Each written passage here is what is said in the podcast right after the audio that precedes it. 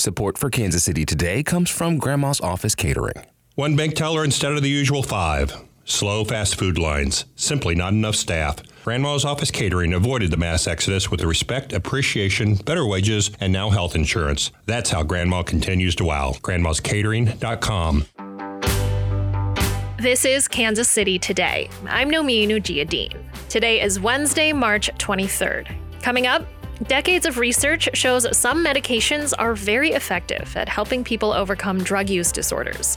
A few Kansas counties are now allowing this kind of medical care for people in jail. That is a big development. Overdose after leaving incarceration is its own kind of public health epidemic. Plus, the trial of a University of Kansas professor accused of spying for the Chinese government began this week. We'll bring you a special report from NPR. But first, some headlines. Sheena Greitens said yesterday that she stood by her allegations of abuse by her ex husband, former Missouri Governor Eric Greitens. KCUR's Lisa Rodriguez has more. Sheena Greitens said Tuesday that she did not discuss with anybody except her lawyer the domestic abuse allegations she made the day before about her former husband, Eric Greitens. Her statement was an apparent response to Eric Greitens going on former President Trump advisor Steve Bannon's show on Monday. During that appearance, he suggested that Sheena drummed up the allegations with political operatives in Washington, D.C. In an affidavit filed in court Monday, Sheena said she witnessed her ex husband striking the couple's then three year old son and yanking him by the hair in 2018, among other examples of abuse. Sheena said Tuesday that she wanted to keep family matters private and will only offer documents and testimony in court. The University of Missouri Kansas City has agreed to a $625,000 settlement with a former professor who claims that he was fired for exposing efforts to inflate the business school's rankings. KCUR's Jodi Fortino reports. The Kansas City Star reported that Richard Arend was key in its 2014 investigation, which questioned the validity of the Henry W. Bloch School of Management's top rankings. An independent audit in 2015 supported one of the school's rankings, but found school officials did inflate data about enrollment in programs to the Princeton Review. UMKC and Arend issued a joint statement on Tuesday that acknowledged his role in bringing attention to the issue. Both agreed not to comment further on the settlement. The Kansas Senate has approved legislation to ban transgender girls and women from participating in girls and women's sports from elementary school through college. Jim McLean of the Kansas News Service reports from Topeka. Supporters of the Kansas bill say the physiology of transgender athletes gives them an unfair advantage when competing against cisgender girls and women. Opponents say it's aimed at placating conservative voters, not at solving a real problem. They say it would add to the rejection that causes an alarming number of transgender children to attempt suicide. Senator Brenda Dietrich, a former Topeka school superintendent, was the only Republican to vote against the bill. I'm particularly concerned about our youngest children and their desire to find their place in the world. And so this bill just hurts my heart. The proposed ban, which mirrors those enacted in several other Republican led states, now goes to the Kansas House. Opening arguments began today in the federal trial of University of Kansas professor Franklin Tao. He was arrested under a Trump era Department of Justice program called the China Initiative, meant to root out Chinese spies. Last month, the DOJ ended that program, but it didn't end existing cases like Tao's, nor did it put to rest concerns about racial bias. NPR China Affairs correspondent John Ruwitch brings us this story. In a whirlwind of preparation and stress for his trial, Franklin Tao and his wife, Hong Peng, made time for church. There, they held hands with members of the congregation at the Lawrence Chinese Evangelical Church and prayed for faith, for strength, and for justice to prevail in the courtroom. Tao's wife, Peng, remembers how it began two and a half years ago. It was their twins' first day of high school. Tao was on his way back from a trip, and she was home alone. Around 9 o'clock, I heard loud pounding on the door. She opened it and saw more than a dozen FBI agents. So they searched every corner of our house, took all the electronics away. Tao was arrested shortly after. What neither Peng nor Tao can remember, she says, is whether they even noticed when nine months earlier, then Attorney General Jeff Sessions launched the China Initiative. Thank you for being here. We have, um, I think, an important announcement for today. It was the first country specific crime fighting campaign of its kind, and it came just months after President Trump kicked off his trade war with China as suspicion increased and relations between the two countries deteriorated. This initiative will identify priority trade theft cases ensure that we have enough resources. But the scope was amorphous, and soon the program expanded beyond pure trade theft. Take Tao, for example. He's a Princeton trained expert in something called nanoparticle catalysis. It's obscure, and he conducted what's known as basic research, several steps away from real world applications. But he was the first of many scholars to be arrested, and that set off alarm bells about the China initiative. Almost immediately, there was this fear about the potential for racial profiling. Eileen Guo is a journalist with the MIT Technology Review. She and a colleague trolled through court filings and the DOJ website to compile one of the clearest pictures yet of the China initiative. They identified 77 cases and over 150 defendants. And Guo says the vast majority of those charged were of Chinese heritage.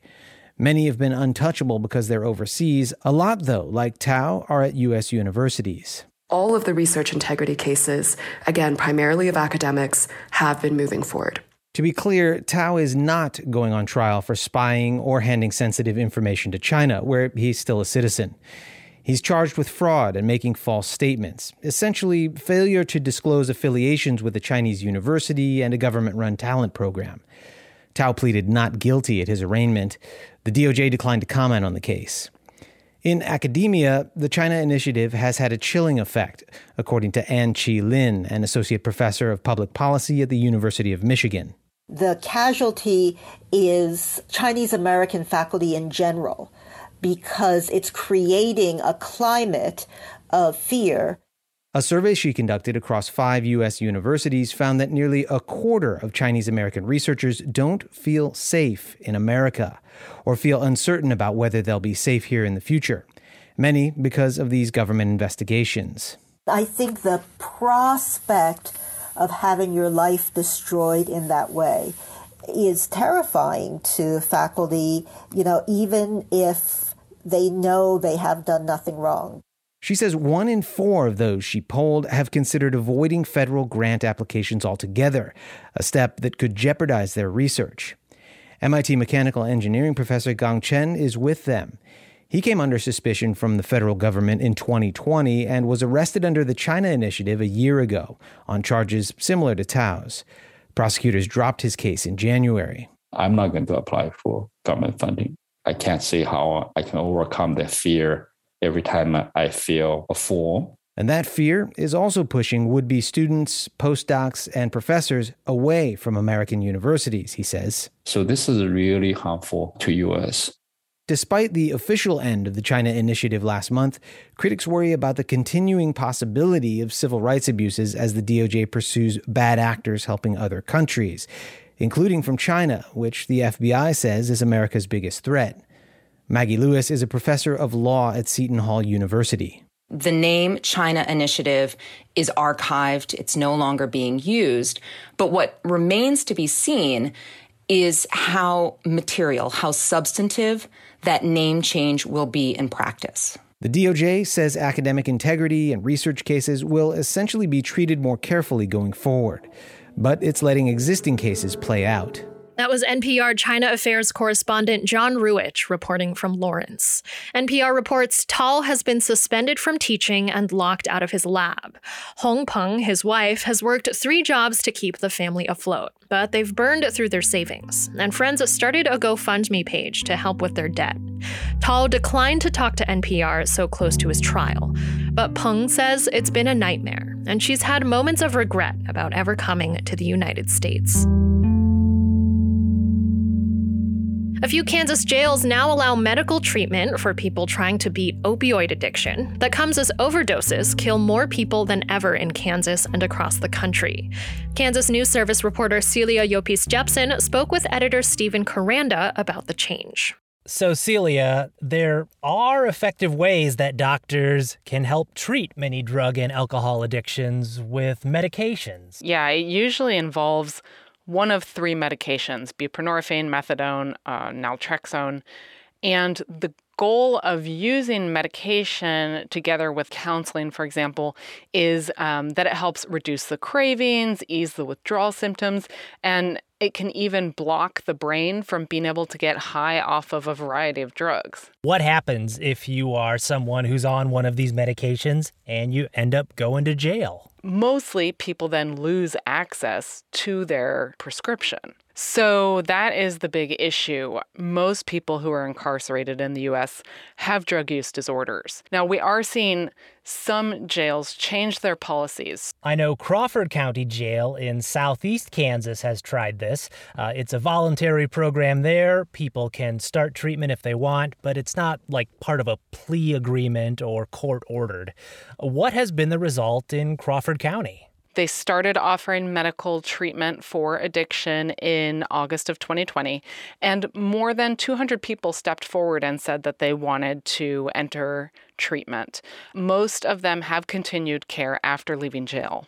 Compared to Crawford County, this is now also happening at a much bigger jail. Uh, Sedgwick County's jail in Wichita is starting to do this. If you are one of those people that ha- is already receiving treatment and then you land in jail, Sedgwick County Jail previously would have taken you off of your medication as soon as you landed in jail.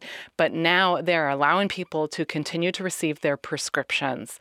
I spoke to Colonel Jared Schechter. He's the administrator of the jail there, and he told me it just makes no sense to interrupt people's treatment. Our jails are full of people who are families, friends, and neighbors. If they make a mistake and break a law or end up with a probation violation, end up in back of jail for a short period of time, should they be removed from this medication that's helping them with their addiction? Probably not. That's probably not the best way to help them reintegrate to the community. Taking people suddenly off of their prescriptions, um, causes, you know, withdrawal. And the second thing is that there's a higher risk of people overdosing on opioids after they leave jail if they're not receiving treatment while they're in jail. The next step for Sedgwick County is that they want to expand their program so that people who would like to start medical treatment in jail have that opportunity. Sedgwick County has been reviewing how much money it would take to do that. So if I'm understanding correctly, the the whole idea here is we might be able to help people break the cycle of repeat offending and incarceration by helping them break their addictions. Another important goal here is saving lives. Here's Daniel Warren. He is a physician in Wichita and a professor at the University of Kansas School of Medicine there. Uh, he specializes in addiction treatment, and um, he's really excited about the direction that Sedgwick County Jail is taking. That is a big development. Overdose after leaving incarceration is its own kind of public health epidemic. When people leave jail, if they are not receiving treatment for their opioid disorder, they're at a higher risk of overdosing and dying right when they get out of jail. But how common is it to find this type of care in prisons or jails? Researchers who are trying to pinpoint the answer to that question say it appears to still be very uncommon in jails across the US. And they see this as becoming more and more urgent. Drug overdoses in the US killed a record number of people in 2020, more than 90,000 people nationwide, nearly 500 in Kansas. And uh, the preliminary counts from 2021 all show that that year was even worse. So it's a dire situation. That was Kansas News Service editor Stephen Koranda and reporter Celia Llopis-Jepsen. The Kansas News Service reports on health, the many factors that influence it, and their connection to public policy.